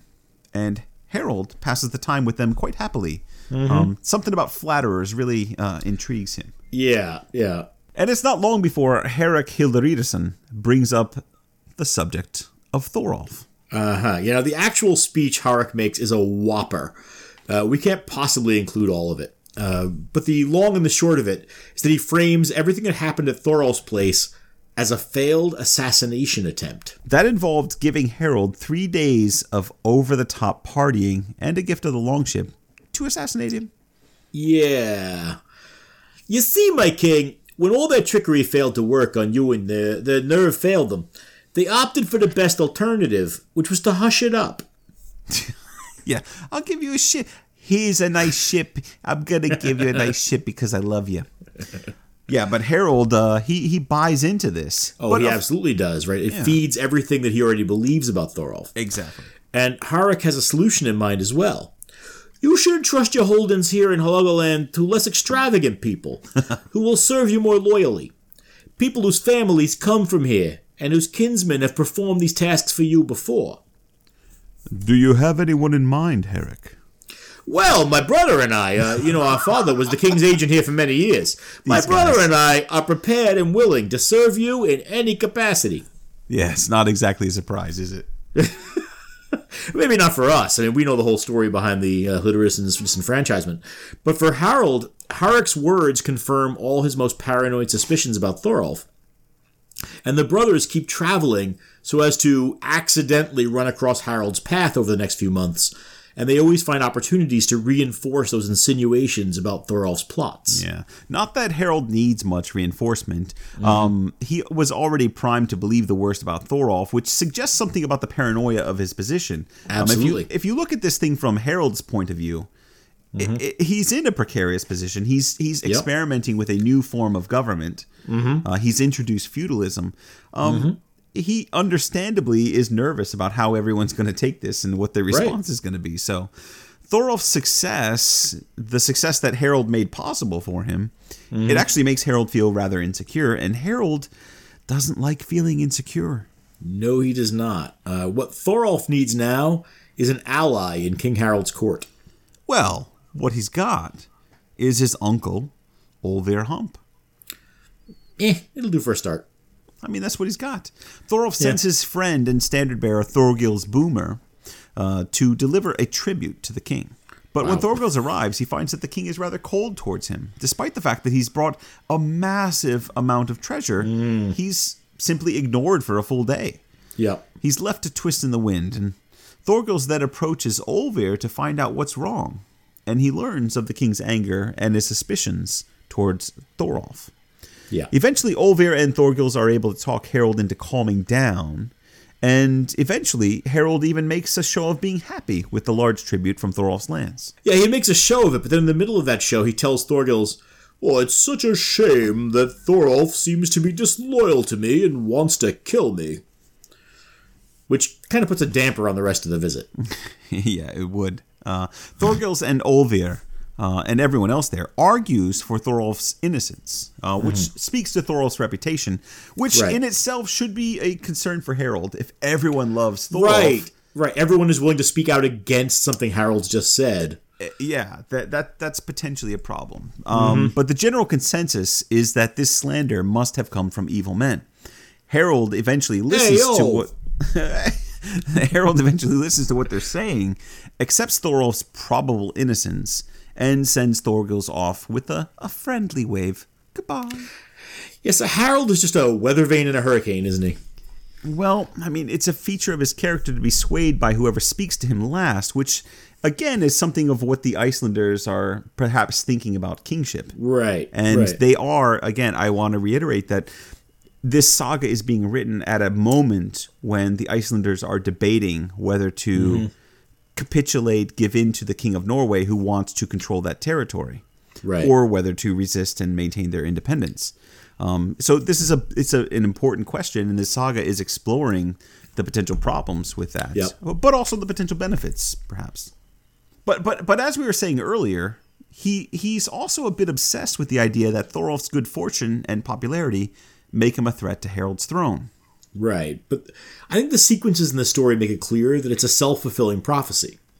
Right. Thorolf's growing estrangement from Harold means that Thorolf's successes challenge Harold rather than bolstering his own image as Thorolf's king. Yeah. But that estrangement only exists because Harold keeps treating Thorolf as disloyal. Yeah, and that's probably fair. And now that Thorgils returns to Thorolf with the story of Harold's erratic and unreliable friendship, well, Thorolf is going to be increasingly on his guard. Uh, there was there's one more point. Uh, Olvir deduced that it was the Hilderidersons who had slandered Thorolf to the king. So Thorolf also knows who to blame for his situation. But he's a little busy at the moment. I mean, Thorolf returns to collecting the year's tributes from the north, this time with 100 men to back him up. A hundred men. Too many? That seems like a lot of men, John. I well, how many men would you have along if you knew the king was gunning for you? Yeah, I, you know, I don't think I know 100 people, let alone 100 people who would back me in a fight with a king. Well, I mean, don't go showing up kings with your New Year's Eve parties, and you shouldn't have a problem. Yeah. Uh, anyway, uh, Thorolf spends another year collecting tribute in the north and dealing with attacking marauders up there as well. Yeah, this is the that raid we mentioned earlier, the one where he's he's working with a local king. Yeah, uh, Thorolf and his hundred men ally with King Faravid of Kvenland in the Finnmark provinces. Working with 300 of Faravid's men, Thorolf's crew attacks and destroys a large band of raiding Karelians. Now, Karelians are from the east. Yeah, they're probably attacking from what today would be the extreme northwestern corner of Russia. Uh, it's right by the Finnish border. Exactly. Yeah, yeah. Um, and you're a resident Russian expert, so you've probably heard of these guys. No, I lived in the Far East, so I have no idea. Oh, okay, fair enough. Uh, well, you know, it's like being, you know, from Chicago. You know, you've met Steve. exactly. Thor- so Thorolf grabs their leader in the fight, punches him in the face, and yells, "Welcome to North." He absolutely does not do that, and I have. No, I assume you're doing something that you think is clever, but Wow. I don't know. Uh, well, even without snappy 90s style action movie dialogue, the battle is quite a bloodbath. Uh, the Norwegians have better equipment and the element of surprise, and they just decimate the Karelians. Uh, unfortunately, we don't get an exact count of the dead, which I know is heartbreaking for you in the body count. This whole section, with the exception of one attack on the uh, the north, Mm-hmm. there, we had the Battle of Hafrsfjord. I know. We got two people dead out of that. Two. Two. Yep. We should be able to do a thousand. Come on. Nope. It's almost Uh, like the authors don't care about our podcast, John. I, I'm sorry. What's Uh, going on here? Body count or no body count, Thorolf's doing very well. And he returns south with another record breaking pile of tribute treasure. but as he makes his way toward the king, Thorolf begins to hear rumors about the slanders that have been told about him. Yeah, it's more of the same lies. But this time, Thorolf learns the names of the people Mm. masterminding this rift between Harold and himself. The lie spreaders. You know, it's it's it's Harek and Hrarik. We we know this, right? We Okay, already yeah, yeah, we know this, but this Yeah. is when Thorolf gets confirmation of their meddling. Right before he only had the suspicion because his uncle mm-hmm. his uncle had deduced it, but now he actually learns from multiple sources. Yeah. So this whole time, Thorolf has been overthrowing kings in the north I and collecting record-breaking taxes for Harold. And now the Hilderidersons have been renewing their assault on Thorolf's reputation. And Thorolf's had just about enough of this court intrigue crap. He decides to head down to Trondheim himself and sort things out. And that's what Thorolf will be dealing with in the next section of the saga, which will be the third and final part of our introductory mini saga of Thorolf Kveldulfsson. I mean, I don't want to critique here, but doesn't that sort of suggest a bit of a spoiler, third and final section? Well, it's the end of that section. Who knows? Maybe the author has a, a trick or two up his sleeve. Maybe Thorolf is going to flee to Iceland. Maybe Thorolf will, I don't know, go somewhere else. Maybe he'll survive. Who knows? Oh, very nice cover. Totally natural. I'm buying Thank it. you. Uh, all right. Well, if we're winding things up, I want to talk a little bit about that stuff that's going on with the uh, Hilderidersons. All right. They're being set up as antagonists, right? I mean, in some ways, they're responsible for sparking off this feud between Kveldulf's clan and the kings of Norway, and that's going to shape a lot of this saga. Mm-hmm. Uh, really, I mean, it's the thing that ties the two parts of the saga together, right? This Thorolf saga and the Egil saga. But it's left mostly unexamined that, as we said, the Hilderidersons get royally screwed over, if I can, if, I'm allowed the pun, uh, by a succession of people who are otherwise positive figures. I mean, it seems obvious to me, maybe to most readers, but it doesn't seem that obvious to our author. Uh, uh, take Pálsson and Edwards, for example, uh, who have uh, edited Egil Saga. They describe this section as a man of wealth marries twice. One of the two marriages is of dubious legality, and the effect on the family of two conflicting lines of descent leads to conflict with the kings of Norway. That analysis totally robs the Hilderidersons of their legitimate grievances. Oh, definitely. Right. Let's look at their case very briefly.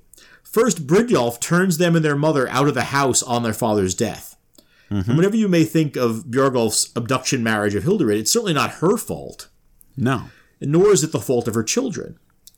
Uh, Bard then inherits everything on the death of Brynjolf, but the Hilderidersons are once again cut out of the inheritance completely, essentially because Bard inherits his father's prejudice against them. And finally, Thorolf inherits land, title, wealth, taxation rights, wife, and child from Bard. And their kin relationship is far, far more tenuous than the Hilderidersons can claim as Bard's uncles. But when they approach Thorolf and ask not for the entirety of Bard's bequeathment, but merely their share of the holdings from their father, Thorolf calls them bastards, mocks them for their mother having been abducted by their father, and refuses to give them anything. It's cold. It's cold. William Pencak, I think, comes the closest on this. He at least acknowledges that this is pretty rotten of Thorolf. Uh, he says uh, Thorolf here is not the likable young man he was before he went to Harold's court. He is an active agent of tyranny, fighting to extend his empire into Finnmark, and denying a legitimate, if not strictly legal, claim. You know, I, I love Pencak, the, that book, uh, The Conflict of Law and Justice in Icelandic That's where I'm quoting from, yep. Very early on in grad school, started playing with that book and It's a, always it's go back to it. Yeah, It's a great one. Mm-hmm. Yeah, it's solid work. Um, Which, which, if we don't already have it on the list, we should definitely add that to the list of Yeah. sources. Uh, everyone should just read that, just as you know, just a, a pleasure. Mm-hmm. Uh, but uh, I mean, Harik and Harik have been treated really shabbily by Brynjolf, by Bard, and by Thorolf, and each time the excuse is the last guy wouldn't have done it unless they deserved it. It's true. Uh, I know the narrative doesn't really want us to extend sympathy to these two, and frankly, they're going to do some pretty bad things in our next episode. Right? I'm not arguing that they are like heroes or protagonists But they're But I want to doing at least- bad things be, out of necessity. because of that, right? Because of what's been done to them, and because of the extremity of their situation. So I wanted to at least acknowledge that their animosity toward Thorolf is entirely justified. yes, it is. And, the things that are going to happen as a result are not entirely because of some bad actor who enters into the saga from nowhere. Absolutely, yeah. And and anyone who's read Shakespeare, who Mm-hmm. loved himself a bastard, right? I mean, isn't isn't uh, Right. there's so many good speeches in Shakespeare about the the plight of the bastard. Yes. Um, how do I situate myself in this particular world? Oh my gosh, Edmund and King Lear is just it's just amazing.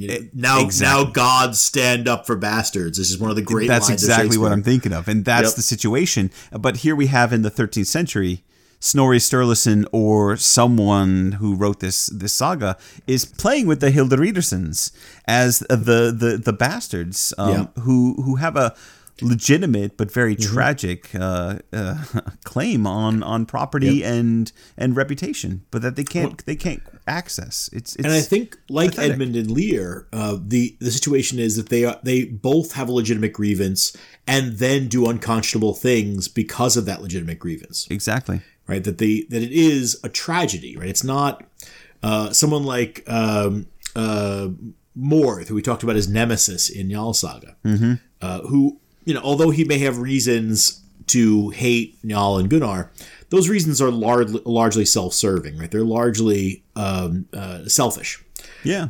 the Hilderidersons have been legitimately badly treated. Now, again, they're they're arguing their own corner. They're arguing for their own interests, but they have been legitimately and objectively treated very poorly. Yeah. and that's a very different situation. They're they're much more human in that way. Uh, yeah, absolutely. So that, that that's all quite fascinating. I love it. I think it's fascinating. I think the connection with Shakespeare is is is particularly uh, intriguing and Hmm. and potentially fruitful for students out there listening. Uh, there's a nice paper for you. Anybody Um, who's trying but, to do uh, a little comparative literature, How about uh, is it my turn? Can I? sure, add carry on. Yes, Excellent. So, uh, you know, we skipped over this during the ballad of Bard Brynjolfsson uh, Mm-hmm. to keep things kind of moving forward as in our, in our own way. forward is a funny term. Yeah, but but I really wanted to slow down at that moment and look at Harold's interaction with Brynjolf at the start of chapter eight. Right, so, okay, so you're talking about where Harold puts out the call for all the men of Halogaland to come and meet with him. Yeah, that's right. Yeah, yeah. As we mentioned earlier, Brynjolf comes at once and even brings his son Bard uh, with him.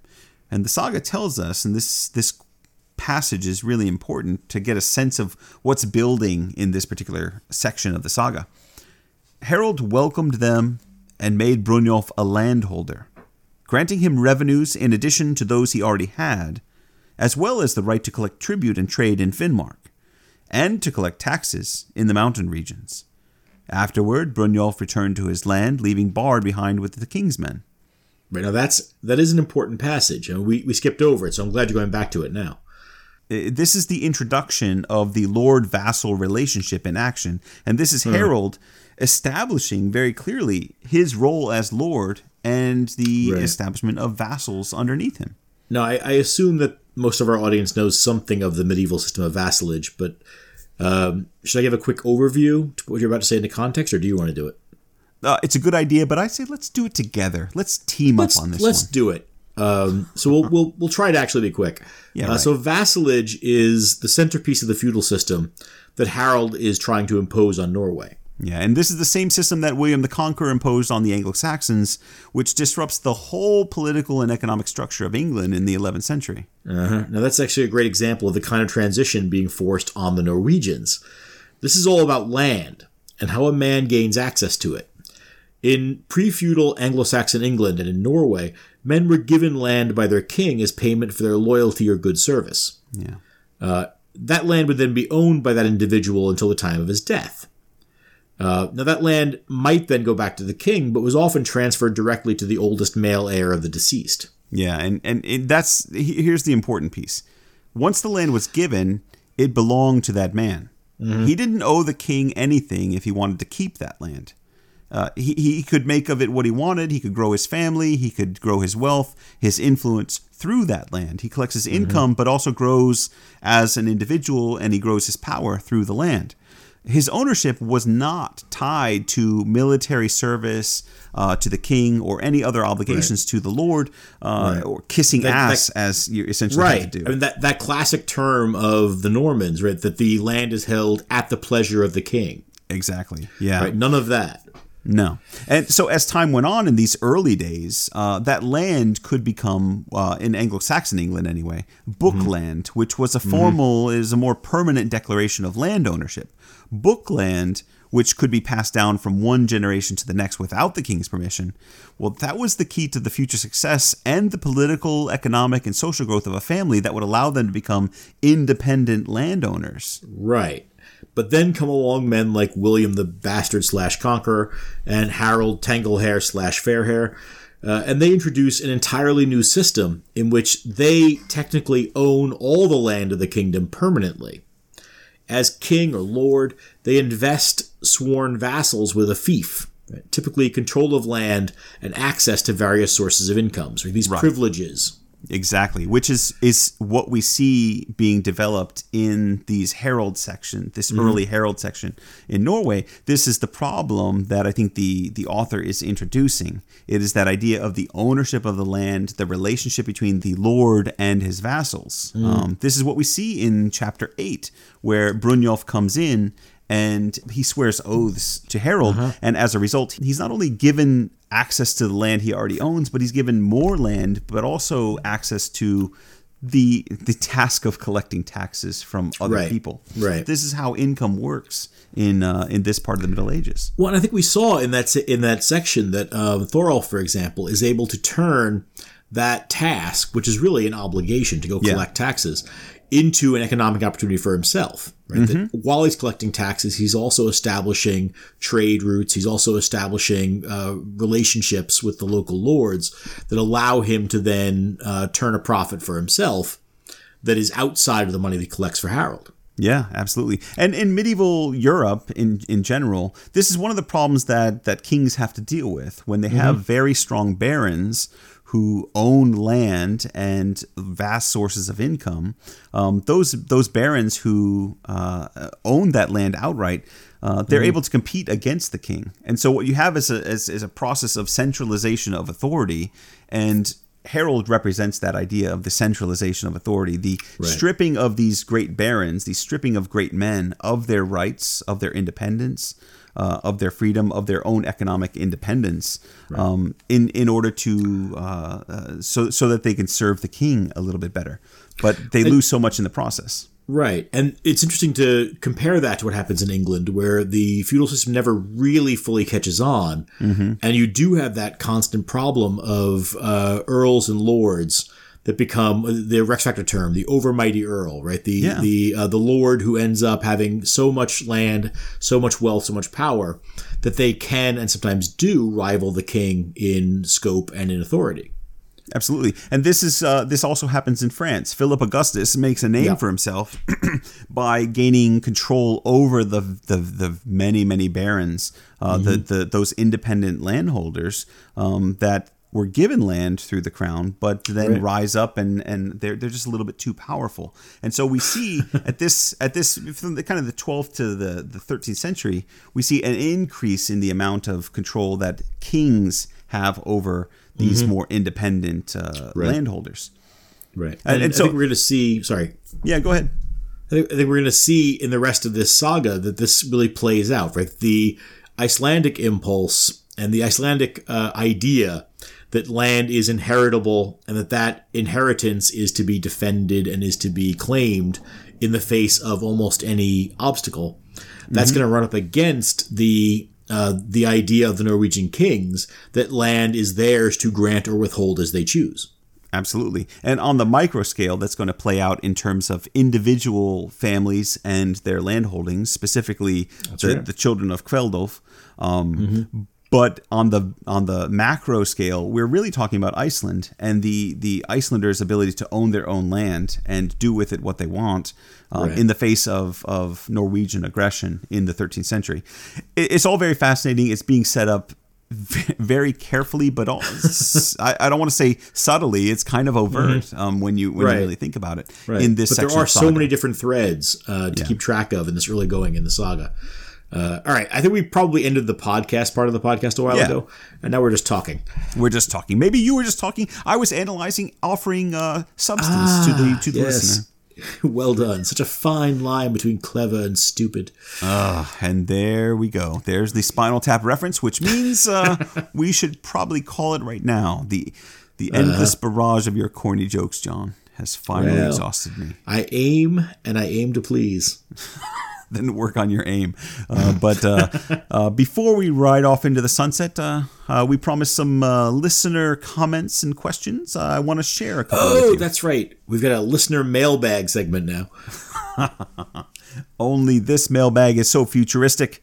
We've skipped paper and physical exertion altogether. Hell, we've even we've even skipped email for the most part. Well, do we have a bag at least? I mean, No, it's all virtual, John.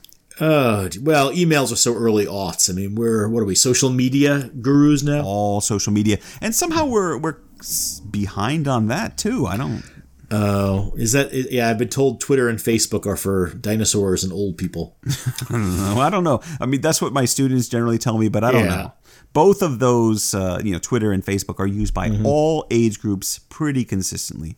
Uh, but the young folks, they they do love their Pinterest, their Snapchat, and Instagram. But uh, I uh, I've thought about it, but I've never quite figured out what we could do with this podcast on the more, more visual mediums.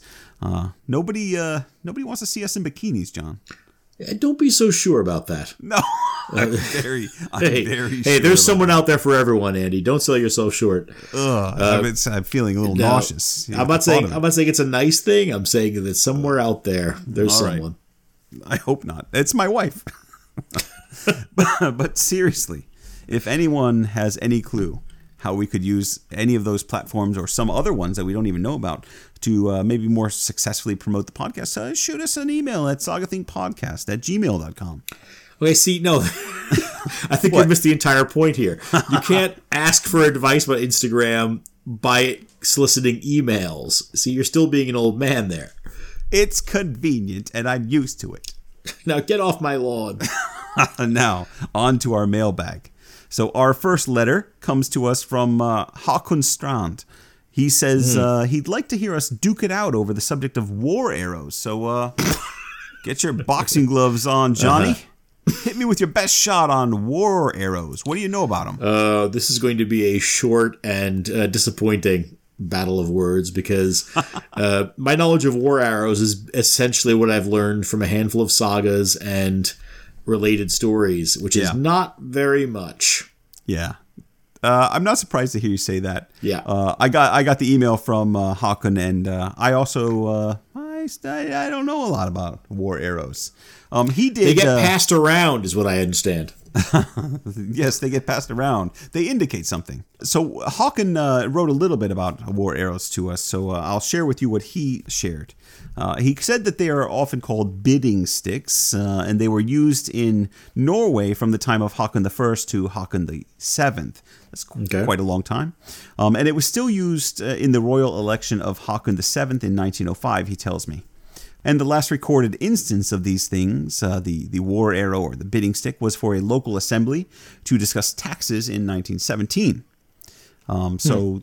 Little bit of stuff about war arrows there. I also found uh, some info on war arrows in the uh, in Saxo Grammaticus because it, does. I, I seem to remember it came up in Saxo Grammaticus. Uh-huh, yep. And um, there's a footnote about war arrows there um, that basically points you to Norwegian law codes and also, of course, Egil Saga. surprise, surprise. Yeah.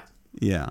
Um, but he, And- uh, the, the footnote does mention that uh, Saxo refers to the campaigns of Valdemar the First, um, and in that case, they're using the the I guess the word stipes or stick instead of arrow. Um, there's a bunch of other references there, but you can uh, you can look it up for yourself in uh, Saxo Grammaticus. Now, this is what I find interesting because, of course, you know, on the face of it, that would be a completely unintelligible message, right? A war arrow that might indicate a an imminent threat to the kingdom, or might indicate the need to come together and discuss taxation, is not a particularly useful message unless it carries some other information with it. Mm-hmm. Right? If it's if it's just that, I mean, the messenger himself can deliver the message, but then what's the point of the war arrow? exactly. I well, I wonder if these war arrows, particularly when they're actually sticks, are actually carved, uh, carry an inscription that would give almost like a title or a subject uh, that the messenger could then expound upon. right. But that they that carries authority because it's been carved and it's signed by you know so and so had me made, right? Hakon had me made, uh, and so the messenger then carries the authority of a runic inscription um, of the king's word. Right. Well, I mean, That's entirely speculation, though. I have no proof to back that up. Yeah, yeah. So, um, uh, sadly, Hakon, our knowledge on war arrows is extremely limited to things that we can look up on the internet very, very quickly. How's that for you for a satisfying answer? Unless I'm right, in which case I've just solved the riddle of war arrows. Sure, John, sure. Uh, so, another listener, Keith, was interested in the Viking diaspora we talked about last time. He writes While not directly related to Egil's Saga, the list of the places included in the Viking diaspora from the last episode reminded me. There have been characters in action in the Faroes, the Orkneys, Hebrides, and Ireland, but only one or two mentions of the Isle of Man so far. Is there any significant action or character in the sagas uh, relating to the Isle of Man? Oh, see, that's a, that's a fun question. Uh, That is the short answer is yes. Uh, the Isle of Man appears in a few of the sagas. Uh, it's generally called Mon, uh, and so far, I'm trying to think about this. I think the most important thing that's happened on the Isle of Man in the sagas we've covered to this point. Uh, Andy, you might remember this one when I say it, but there was a there was an extended scene late in Njal saga during the lead up to the Battle of Clontarf in Ireland.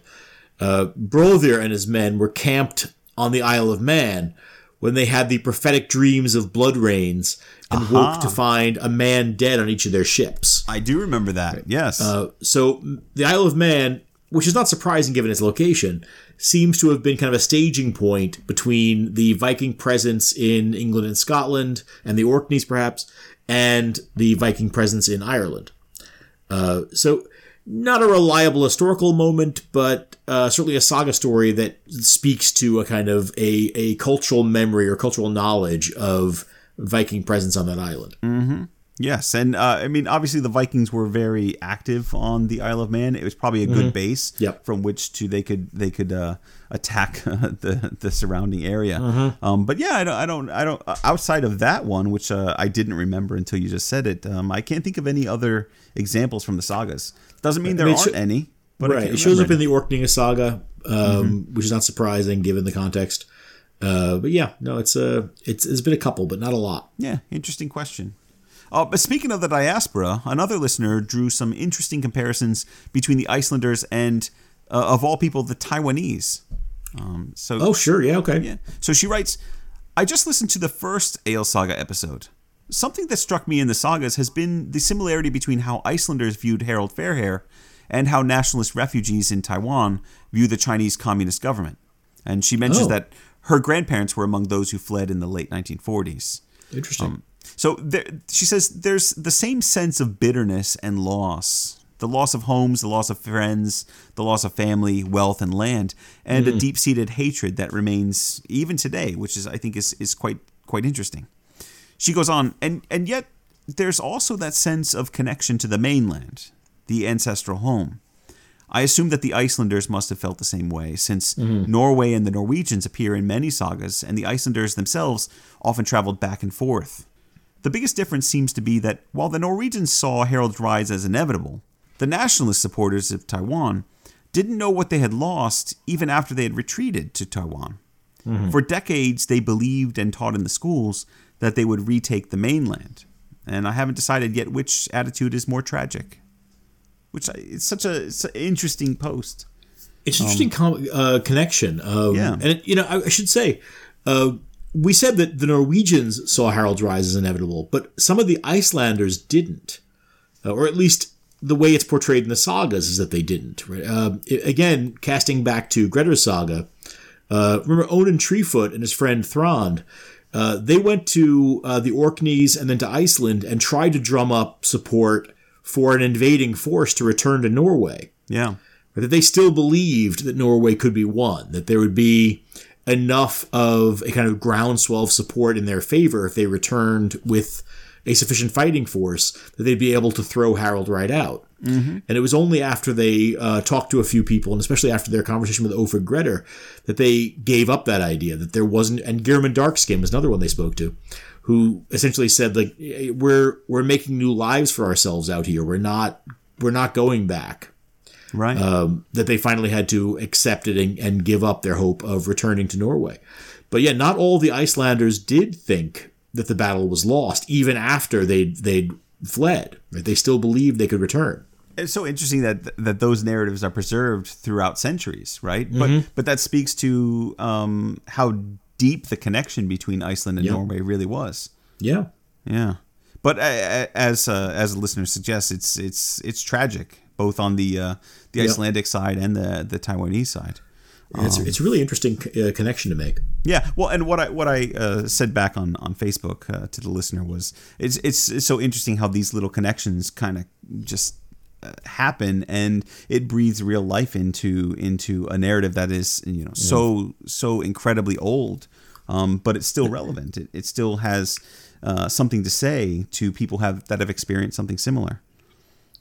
I, I like the uh, I like the idea that the podcast is now you explaining a comment that you wrote on Facebook, uh, which is readily available to anybody who wants to go to the Facebook page. Well, no, this was uh, this was on the inbox, so it's uh, Oh, I see. Okay. private enough. message, not Carry on, that carry on public. then. But uh, all right, you uh, you want to do one more? Uh, we could Sure, yeah. close this out with a, a question rather than a comment. uh, okay, what do you got? So this one is about an older saga one we did a little while ago. How's uh how's your memory tonight? Uh, well, it depends on which saga we're talking about. Uh, go ahead, give it a shot. All right, so uh, I think it's uh, Eowyn writes. I recently Mm-hmm. listened to your podcast on the saga of Ref the Sly. You, you remember that one? Oh, yeah, yeah, of course. Uh, so Eowyn says, I thought back to Gisli saga when Ref hid his, hid Gisli beneath his wife, and I wondered when did Ref go back to Oh, yes. Iceland? Because he fled Iceland for Greenland and got married in Greenland, and he then fled Mm-hmm. to Norway, then Denmark, and he lived in Denmark until he died. So I ask again, when did Ref go to Iceland? I hope you can clear this up. so, uh, John, can you clear this up for Eowyn? Uh, when did Ref the Sly go back to Iceland? Right. Uh, so I think we briefly addressed this in the Ref the Sly episode, but we, we may have just blown past it very quickly. Uh, that Ref the Sly is a uh, uh, one manifestation of a figure who appears sort of across medieval literature. Right? This uh, trickster figure whose name is always connected in some way to foxes. Yeah. right? Uh, Ref or Reynaud or that kind of thing. Uh, that he is the fox, the trickster, right? Uh, that figure appears in more than one saga. He's always the same. How do you explain it? The same character, but he's not necessarily the same person. Right. He doesn't exist Uh, on the same timeline. Exactly, exactly. Um, so it's essentially that there's a character who is the trickster, right? Ref the Sly or Reynaud the Fox or however he appears. I mean, Robin Hood is a kind of trickster figure as well. Absolutely. But uh, that figure, though he appears as Ref in more than one saga, and although he's always that same trickster Ref, is not necessarily a one contiguous figure from one saga to the next. exactly. And so the Ref the Sly who appears in Gisli's saga is not the is not necessarily possessed of the same personal history as the Ref the Sly, who has the saga Ref the Sly. I think that's a great answer. And that's probably a good place to stop for now. Uh, we will be back in a couple of weeks with a third installment of Egil's Saga. But in the meantime, let us know what you think. Do you agree with John that the Hilderidersons are getting a raw deal?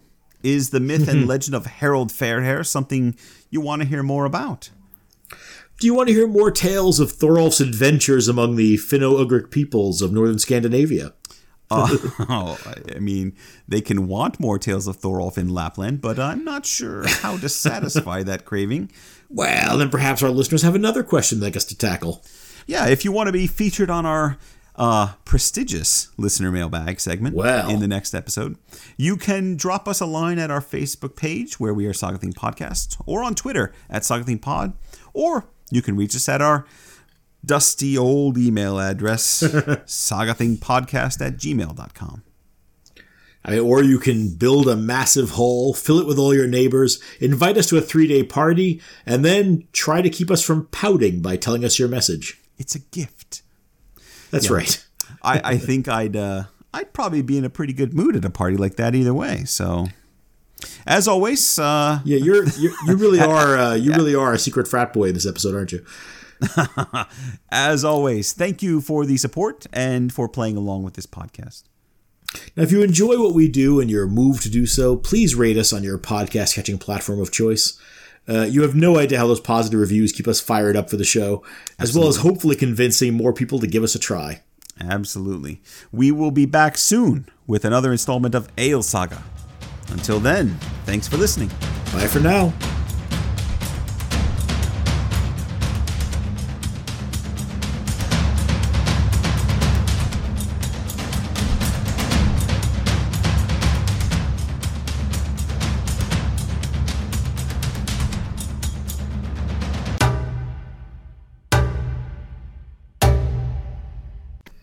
Harak and Hrarik.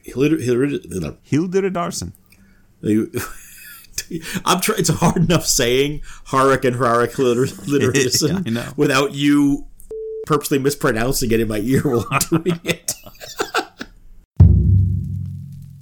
So it's not long before Herrick Hildir. These guys. And it's not long See, before. it's not easy to say, is it? I know. it's not long before Herrick Hildir. God damn it. Right now, there is one more point. Uh, Olvir deduced that it was the uh, Hil- Hil-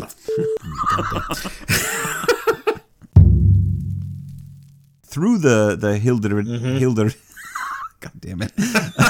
I'm telling you, that's the nugget for this episode. it's very funny. It'd be too long. Um, but it, he's playing with the Hildir Darsons. Uh, I don't even know how to how to recover this. it up now. What's that? Now you did the mispronunciation that you always talk about. I can't win, man. It's for an American. That is such a hard thing to say. you know. Yeah, he's so he's playing with uh, the Hild.